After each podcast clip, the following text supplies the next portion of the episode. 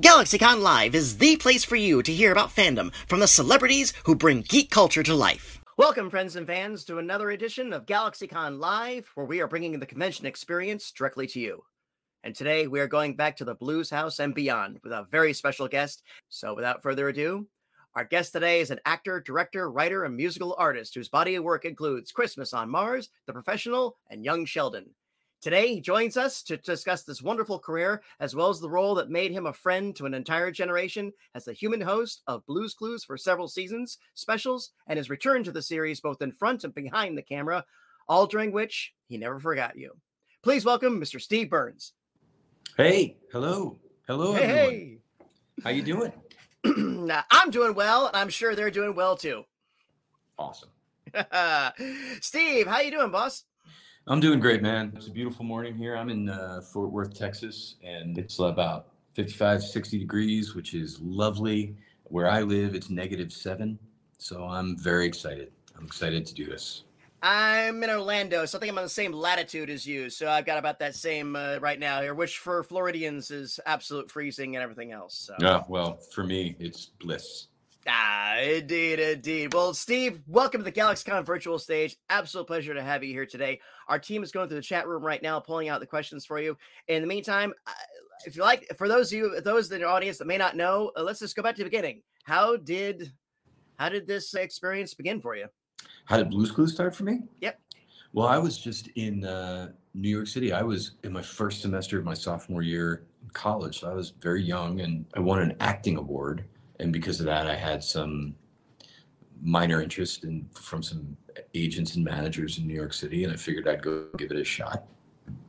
So I went up to New York City to be a gritty Al Pacino, Dustin Hoffman style actor and immediately became Steve from Blues Clues. It was, it was, I think it was in the first month that I was there. It was just an audition that I had, and I thought that it was a voice audition. I thought it was to be the voice of an animated character. Right. And when I got into the room, there was a camera there, and I thought, oh boy, I better do something. And I just kind of had this idea that you know, it it was written very much more like a almost like a game show in a way where it was like, which one is the triangle? Yeah. You guessed it. It's that one. Good job. But I just, I guess I didn't interpret it that way. And I kind of made it much more personal where I was like, do you know which one? Oh, right. Good, right. Good job. I kind of, it kind of had that personal vibe and kids really, really responded to that. But the cool thing is, the cool story is, is that I had long, I had hair. I had long hair at the time. I had a couple earrings and uh, the the creators of the show were like, okay, this works, but we can't put this dude on kids TV. And so they would like call me to be like, can you cut your hair? Do you own a nicer shirt? but it was really the kids that. Uh, I've got a green striped shirt. That works. right. No, that was that came much later. oh, I'm But, sure. uh, I'm sure.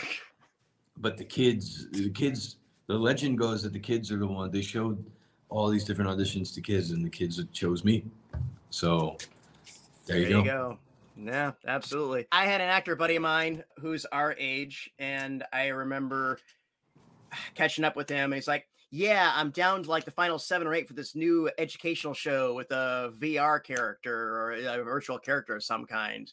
And then I said, "Whatever happened to it?" Uh, Somebody else got it. And then like months later, I saw you, and I saw you with Blues. I flipping around, I was like, "That was the gig he was talking about." who's Oh, your friend who's uh, your friend He was a guy named Tim Gore. Tim Yeah, okay he's still around. He was a New York act. and the weird thing is, is that you guys had the same sort of physicality, the black hair, and the thinness, and everything on else. And he he did well for himself. He went on and did, did tons of Shakespeare, and he's Oh. he's doing great. that's what, i'd love to talk to him man i'd love to talk to him uh, it's, it's interesting that he's a theater guy because blues clues from an acting standpoint is very it has very much that energy it has very much almost like a musical theater energy. Which very much so. And I, I got to say this right now. I don't think you've ever really gotten uh, the the proper uh, the proper acknowledgement for how hard of a gig that was. Especially at the time with everything on else. I mean, that's not ask any TV weatherman what it is to work with a screen. Just make sure you're pointing at the right cloud and everything else. You had to do a whole thing with that. And uh, uh, Yeah. how, How long did it take to you felt like you found your sea legs, so to speak, where you felt like, okay, now I know the marks and where to point and all that? You know, it's interesting. At first, it was super hard, and not just for me, certainly for me, but also for the directors and just for everyone, because they were really looking at this as an animated show that there happened to be a guy on, and I we really kind of assumed it would be easy, like a weatherman. Yeah. But it was not. Like, if the bar of soap is doing this, right? And I'm talking to you, and I have to look at the bar of soap a couple times I have to have that memorized in my mind yeah. when that's happening. And now, you know, there are all sorts of ways to approximate things on a blue screen or a green screen. But then we were just doing it down and dirty. I didn't even have marks, you know, I didn't have props.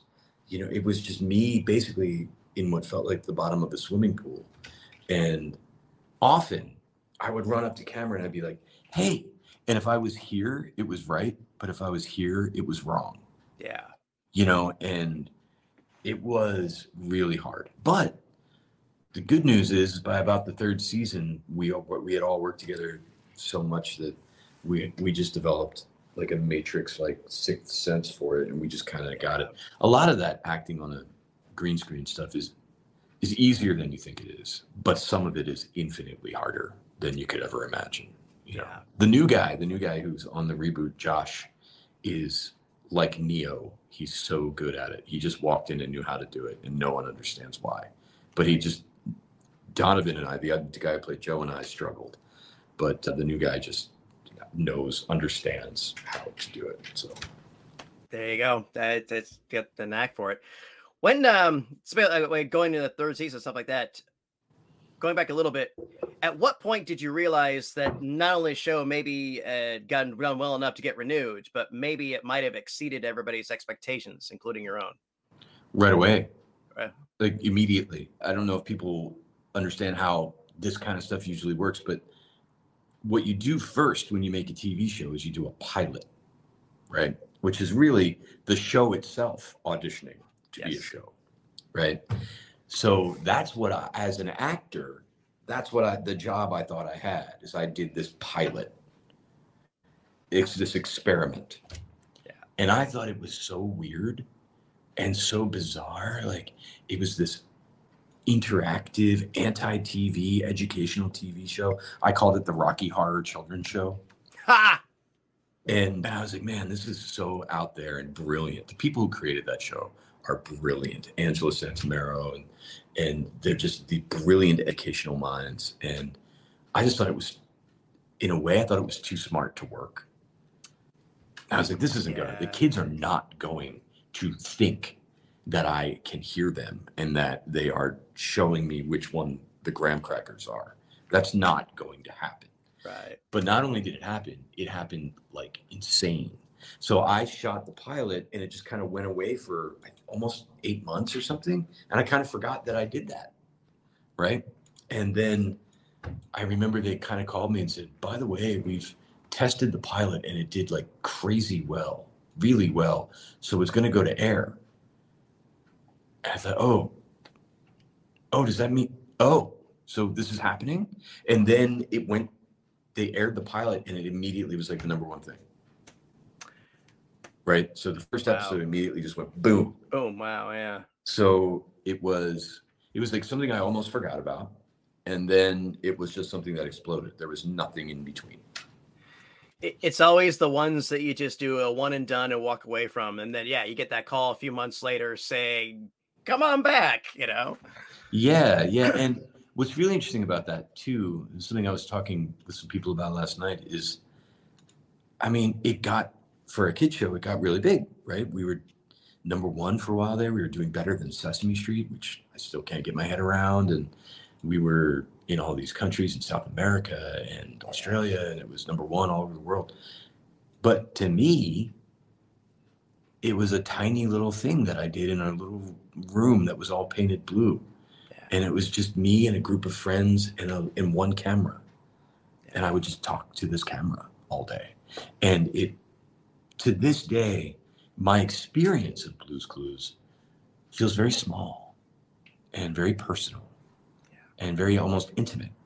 You know, it's difficult for me to sometimes step outside of that and kind of get my arms around the effect that that show had and the number of people who watched it is uh, actually probably harder for me to understand than anyone else in a way. No, I, I, I totally appreciate that perspective. Again, from yours from your side of the camera at the time. And speaking of, you returned to the role behind the camera. Uh, you've uh, done some direction work and stuff like that. What was that like uh, coming back and and kind of perhaps being a mentor to uh, some people who are new to the experience? I knew they were doing a reboot, and they kind of said, you know, do you want to do you want to be in it? Or I was like, no, no. And you know, did you, did you ever see Rambo two? Yeah, unfortunately. Yeah, right. Okay. but it's not it's no first blood, but yeah, yeah. no, first blood is a whole other level. Yes. But anyway, but there's a scene, I don't know, it might be Rambo 3. It's one of those terrible movies where it's it opens and John Rambo is like at, at the edge of the earth somewhere. He's like he's in like Tibet building a Buddhist temple. He's like carving stones. You know. That's three. Okay, thank you. And no, no, I take no. You're right. It is two. It is two. Sorry, I'm. And Colonel whoever shows up, Trautman, and, he, and he's like, John, we need you to come back in. And he's like, I don't do that anymore. And he's like, No, John, you're the only one who knows how to do this. You got to come back in. We need you, John. You got to come back in. He's like, All right. That's how it was. Yeah. because I, I, at that time, I lived, I live in an off-grid cabin in upstate New York. That's real, you know. Yeah. And they were like, "Do you want to do this?" And I was kind of being coy about it, but of course I wanted to do it. And, and it was such a joy. It was such a joy, like being part of the audition process and just sort of staying back, but also like kind of whispering, like, hey, you know, try it this way. And when we found Josh, when we found the new guy, they kind of asked me what I thought. And I was like, he could start work tomorrow. You know, he could do this tomorrow. Like he already knew how to do it. And he is much different than I am in that he always wanted to do kids TV. He it was always a thing for him. And he is just so gifted. And I kind of was Yoda for him to his Skywalker because I'm shorter, balder, older, and greener. And I just kind of, you know, I gave him my recipe. I like, this is how I did it. And, you know, you find your own voice. And and working with him was just such a pleasure. And now, my great pleasure on Blues Clues. I enjoy the directing, but I really like the writing. I really enjoy writing for that show, and and I write myself into episodes because I don't want people to forget where this all started. You know, but I'll tend to write myself in where it's like, then Steve shows up and eats some cookies and leaves. and, and my my true my true most favorite thing about still being on Blues Clues is getting to work with Donovan Patton, who played Joe. We get along famously, and we just love hanging out. So whenever I write an episode of Blues Clues, the last page is always the answer to Blues Clues is always Joe. And I wrote an episode where it was like uh, it was a magic episode, and the idea is we would pull a rabbit out of the hat, and it's like, why can't we pull Joe out of the hat? You know, so he showed up just for one day to be like, oh, hey, what are you guys doing? Cool. You know? And so then I got to hang out with him for a weekend. so the, the, the short answer is we have a great time. And it is such a joy to be a part of the show now because I don't have any real responsibilities on camera. You know, I get to just be second banana. And uh, it's just such a joy to to participate in something that has been multi generational like that. Yeah. I love it. Absolutely, absolutely. And you're also you also have a musical career, as anyone who's watched Young Sheldon knows uh, from the opening credits. Tell us a little bit about that. The musical, the, the musical aspect of my life is, I, I think, kind of the biggest surprise of my life. I've always been a guy with a guitar. You know, I've always been in bands and stuff. And, but what I really like about music is writing it. I really like bashing away on a laptop and, and doing the production yeah. of it that's what that's what the real sweet addiction is for me with music.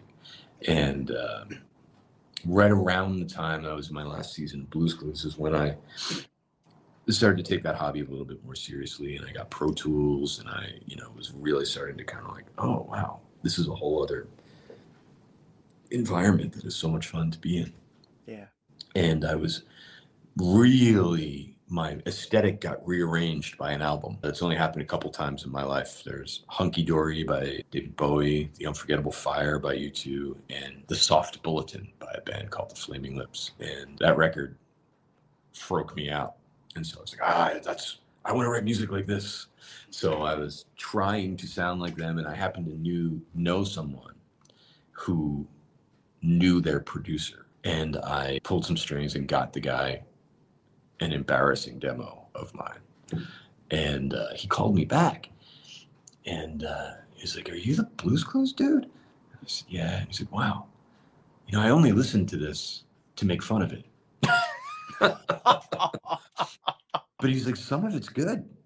You know, is this all yours? I was like, Yeah. He's like, Well, do you want to work on it? Is that why you sent it to me? He's like, Yeah, I'd love to just for fun, like polish three songs with you. And so I went up to his studio to to do that. And at that time, the Flaming Lips, I was sharing studio space with the Flaming Lips, who were working on Yoshimi Battles the Pink Robots, and it was like all of my dreams were coming true in in one weekend there because we immediately became really good friends. Those are some of the nicest people I've ever met, and just hardworking people. And and I became really tight with the guy who plays all the instruments in the band, a guy named Steven Drozd. And he was like, some of those songs are really bad. but he's like, those two are kind of good. I have an idea for a drum part for that. Would you mind? And I was like, by all means. And so then he started playing, and then it was like, he was like, why don't we just do a whole record like this? And we did, and then they took wow. me on tour with them. But that was all a long time ago, and I was very bad live. But but that record came out pretty well. Yeah. And nobody bought it, but it got good reviews, right? So a guy named Steve Molaro, who used to work at Nickelodeon, was a Flaming Lips fan and heard that record. And I had no idea. I think it was just him and my mother who had bought that record. And he loved it. He went on to be the showrunner for The Big Bang Theory and to create Young Sheldon. And he was looking for a theme song for Young Sheldon. And he couldn't really find one. And his son, Matthew, was like, Hey, dad, and his son cut the opening track of my album into the opening credits of Young Sheldon and showed it to his dad. And He was like, done. So they called me and I went to LA and we re-recorded it and it was a dream come true. And since then, I've been on the show a couple times. And yeah, it's been just such a magical surprise in my life. Absolutely. So, well, Steve, we're good to go on audience questions. Before that, I just want to say this, boss. Again, it's been it's been a wild and woolly uh, career for you. But as I said before, man, I, I I so respect what you did, blazing that ground in this thing, and, and what the show meant to uh, so many of of my friends' kids growing up, and that specialist to them. And again, educational and entertaining, and the gentleness you brought to it. So, I thank you for your talents. I thank you for your professionalism, and I thank you for the performance that you brought to that role, man. Thank you, Patty. That was very nice. Thank you. My pleasure. My pleasure. Yes, indeed as well. And let's go ahead and roll our first question from our audience. And this one comes from Jake. Ha, what's your funniest moment while doing or working on the show? Oh, there was always great humor when I would have to sing the mail song because it involved landing on a certain beat, right? Here, I'll try to do it here. I would have to like, here's the mail, and I would mess that up every time. And if you could see it from far away, I would try to figure out how to land. So I would be like 30 feet away, running in and landing and missing the beat. And that was always a lot of fun. Just the bloopers, just, you know, you go crazy, you know, doing the same I was in every take of every shot every day for every season. And, yeah. you know, we would just go nuts and we would just have a lot of hate like that. Yeah. Yeah. Look at that. Man, those pants were just crazy. I think the pants date the 90s more than the tops. I think those pants, I suspect that those pants were extreme even for the 90s. When they handed me, I'm going to call them pantaloons from now on, when they handed me those pantaloons. I was like, why this many pleats? Why? what what are we gaining from the pleat density of these pants? I'm going to say those pants were the funniest part of those. I always call pants like that fire hazards. yeah, because they were so wide, and you couldn't get you couldn't even get through some doors. You had to get slide sideways. Hey. So, uh, well, Jake, great question to start us off with. Thank you. Hey, Kaya, if Steve had to wear a different color shirt other than green, what color would that be? Well, my favorite color before Blue's Clues was blue, but now it's green. I'm a little jealous, I won't lie, Kaya, of Josh's outfit. I'm not jealous of Joe's outfit because his his sweater is just as goofy as mine was, but Josh's outfit's cool, really cool. Like I would want that.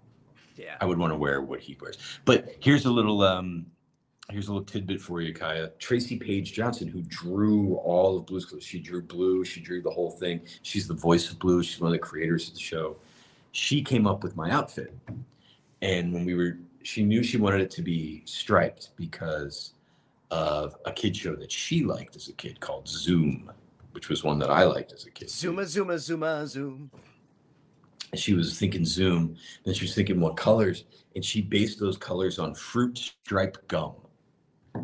She literally was like, "Ah, we'll just do it like this," and that was like the lime flavor of fruit stripe gum plus Zoom equals my indelible wardrobe.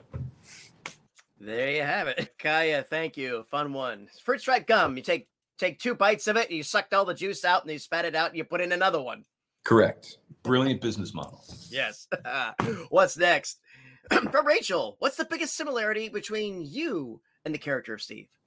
Oh, Rachel, that's a great question. I too have difficulty discerning between shapes and colors. No, you know, I don't want to get too inside baseball about it, but the way I did Steve, the way like I made that character was like based on two things, like a sense of wonder. Like he was very, ooh, wow, like very sincerely excited and curious about things. And that also had underneath it a vulnerability. Right. So he was like super excited. And then he was also a little like nervous that, you know, when he said, you know, will you help me? He was like, what if you said no? You know, so those two things I tried to, as cartoony as they were, I tried to ground them in a real part of myself, if that makes sense. So, you know, the, the part of me that is that is goofy and mischievous and one and and wonders excitedly about the world is real. Yeah. And the insecurity is is real too. I mean, we all have that, right? So so I, I think that those two main elements of what Steve was are are from very real parts of me. Yeah, there you go. Rachel, great question. Thank great you. Great question, Rachel. Yeah. And what's next? From Madison. Did you get to keep any props from Blues Clues? Yeah, Madison. I just took them. I was like, I'll take two of these shirts. Thank you. And I definitely got a notebook. They gave me a notebook. It's one of my favorite items in the world. They gave me the original handy dandy notebook with the first three clues in it, and they all signed it and wrote little notes to me. And on my 25th birthday, they retired the very first thinking chair because it broke. Oh. And they gave that to me. I still have that. And it is it's pretty beat up because all of my friends' kids have sat in it and destroyed it and then it became my dog's favorite place to be. Mm. And I couldn't kick him off of it. You know. So it's pretty beat up, but I still use it. It's where I read books actually. It's a really great place to read books. It's not super comfortable though. If you're sitting in it like a throne, it's kind of bad. But if you like, if you do the leg over it, kind of the curl up, yeah, then it's perfect. the the Captain Jack Sparrow pose. Yes, yes, you have to Jack Sparrow. exactly. There you go. Madison, great question. And thank you for phrasing it in the way that I didn't have to phrase it. Houston, we get that question. It's like, did you take anything from the set? I did. I, I, also stole things from the set. Correct. Okay. All right. Well, I always say, like, do you found yourself in possession of anything from the set? Thank you again, Madison. What's next? from Sharon. Any mm. chance you release more music in the future? And uh, she loves your album song for Dust Mites. Sharon, thank you so much. I think there will be much more me being involved in music generally in the future. I don't know that I will make, I haven't written any like music for adults in a while. I made a record with a children's album with Steven Drozd from the Flaming Lips called Foreverywhere that you can find that I'm actually really, really, really proud of. I think it's, I think there are moments of that that are much, much better than that Songs for Dust album. So you can check that out if you haven't. But I haven't written much I haven't done much actual songwriting in a couple years. My creative energy has gone other other other places, but who knows? You know, who knows? I still practice guitar. I'm a better guitar player than I've ever been, but I don't, and that's still not good at all. But but I haven't been writing so much, so I don't know. Who knows? well, you've been you've been keeping busy. It's all good. Thank you, Sharon. Great question. Yeah, what's next? From Nadia, were there any shows that uh, you have grown up watching? Yeah, sure. You know, I was I was a Sesame Street fan, for sure. And my mom swears that I loved Mr. Rogers' Neighborhood, which makes sense. I don't. I remember watching a lot of Mr. Rogers' Neighborhood, but I don't remember that being my favorite show. But she swears that I would sit there and just watch. Blue's Clues is note for note an homage to Mr. Rogers' Neighborhood he had the sweater in every episode. That's why I wore the same shirt in every episode. The skidoo that we would do in Blue's Clues is very much like the trolley into the land of make believe. Yeah. There's a lot. It's it's an homage in, in many many ways. But I was I remember loving Sesame, and especially what I realize now are Frank Oz's characters on Sesame Street, Grover, Bert, and it's occurred to me as a children's media professional that you know those are the characters that are broken right?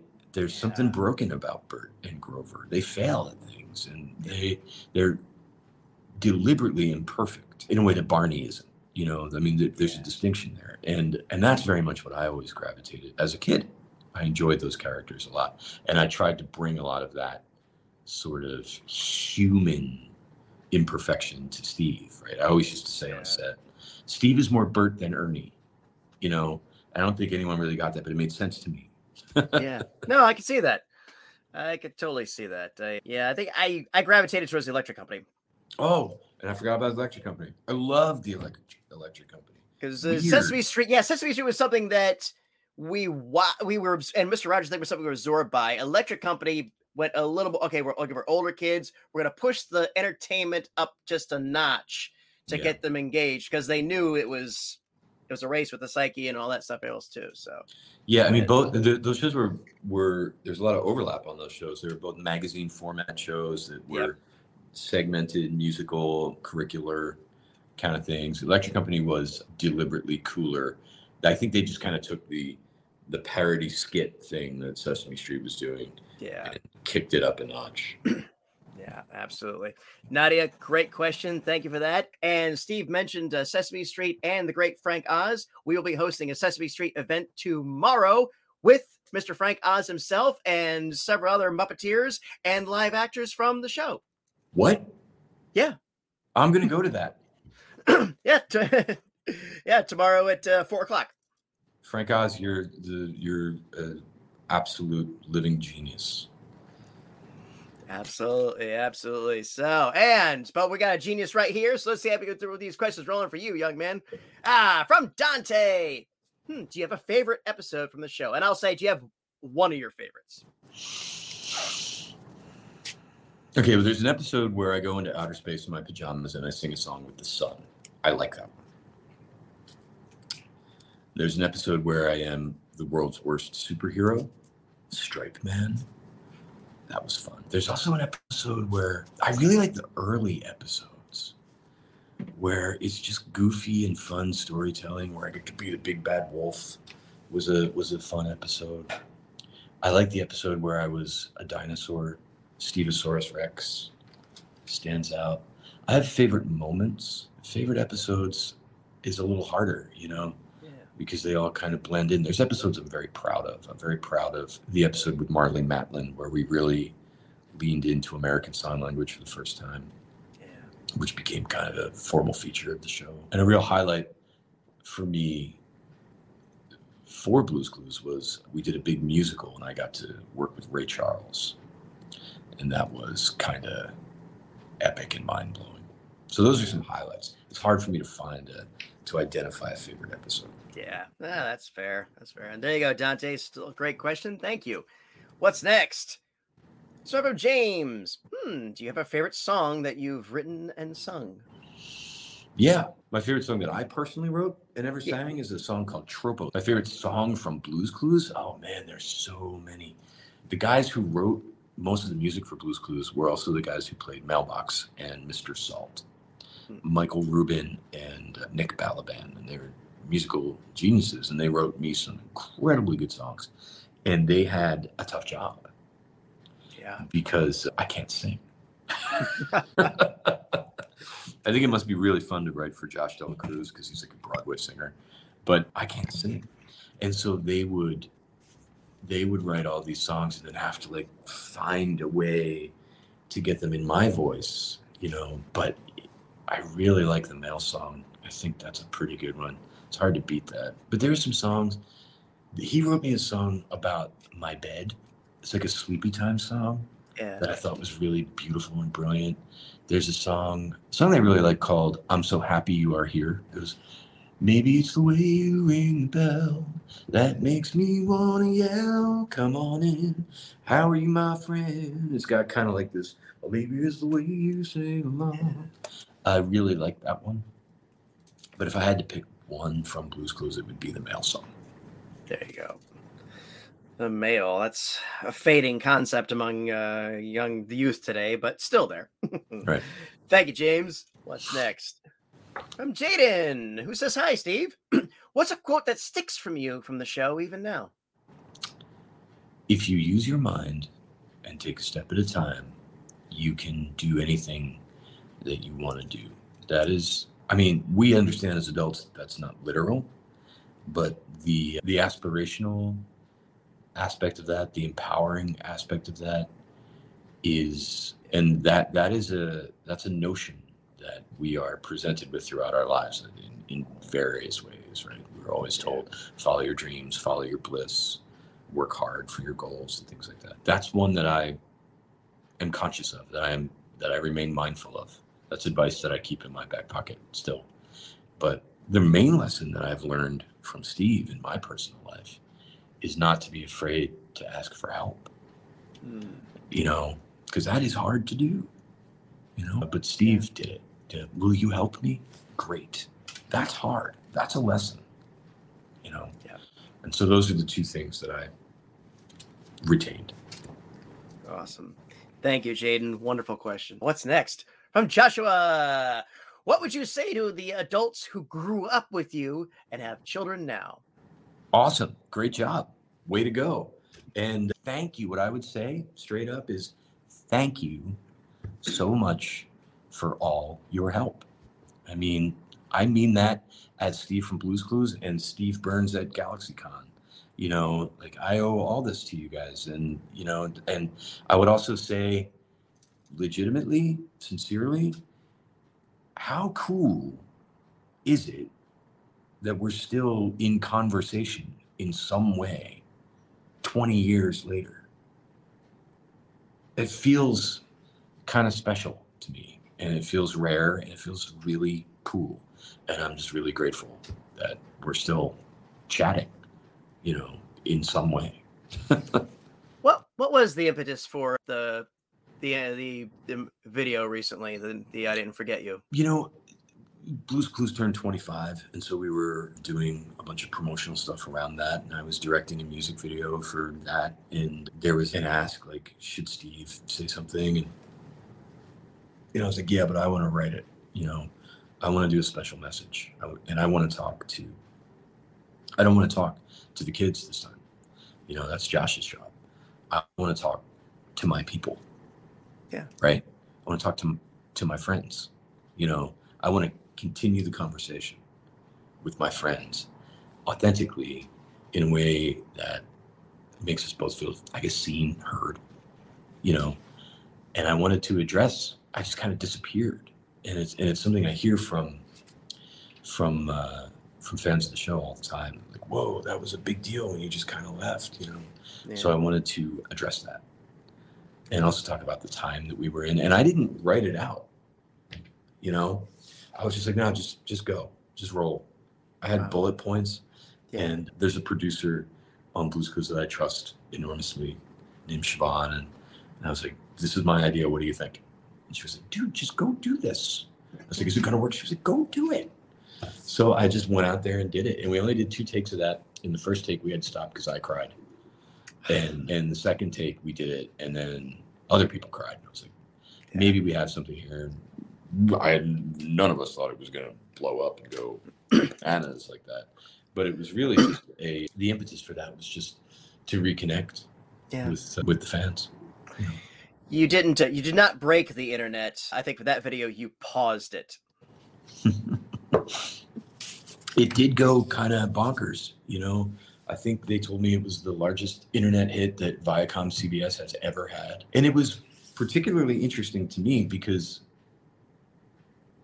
it, it happened in a in a place that is not preserving attention. It happened in a place that is about distracting attention, Yeah. right? And that can, that video connected, and in, in the engagement was not just entertaining; it was emotional and Yeah. it cut it cut through you know Yeah. for whatever reason it it cut through Well, I, again, you spoke from the heart. You spoke from an absolute place of sincerity, and I think that absolutely showed. And that's always been about the show is the authenticity and sincerity. well that's yeah i mean blues clues was uh, part of our mission was to always talk to the audience right where they're at to meet them right where they're at and Yeah. not be condescending and Yeah. so to scale that up now we're adults it used to be shapes and colors now now we're dealing with covid-19 and student loans and you know we're You still get- You gave your generation a, a, a big chill moment. i'm glad and they and and they did that for me too Yeah, absolutely. And Joshua, thank you for that original question. I think we have time for one more. Let's see if we can go out on a really fun one. So, what have we got? Here's one from Chris. What's your favorite thing to draw in your handy dandy notebook? Chris, I got a level with you. I did not draw the clues. Yeah, that's a hard job. That's a really hard job. Ooh. Oh. oh. yeah. no, hey, you know, we're all grown ups now. So I didn't draw. I tried. It's too hard. I mean, some of those clues were so difficult to do, you know? And I could do that, but we saved all the clue drawings to the very end of the shoot. And it was just like, okay, whatever time we had left over was how long you had to draw those clues. And so you, we had to have like professional illustrators and animators in there. Like, Yeah. but th- they're all adorable. You know, every single one of those clues is adorable. I really like the cow from the first episode. It was a really good looking clue. Well, there you have it, Chris. Hopefully, we have not not uh, dashed your childhood hopes.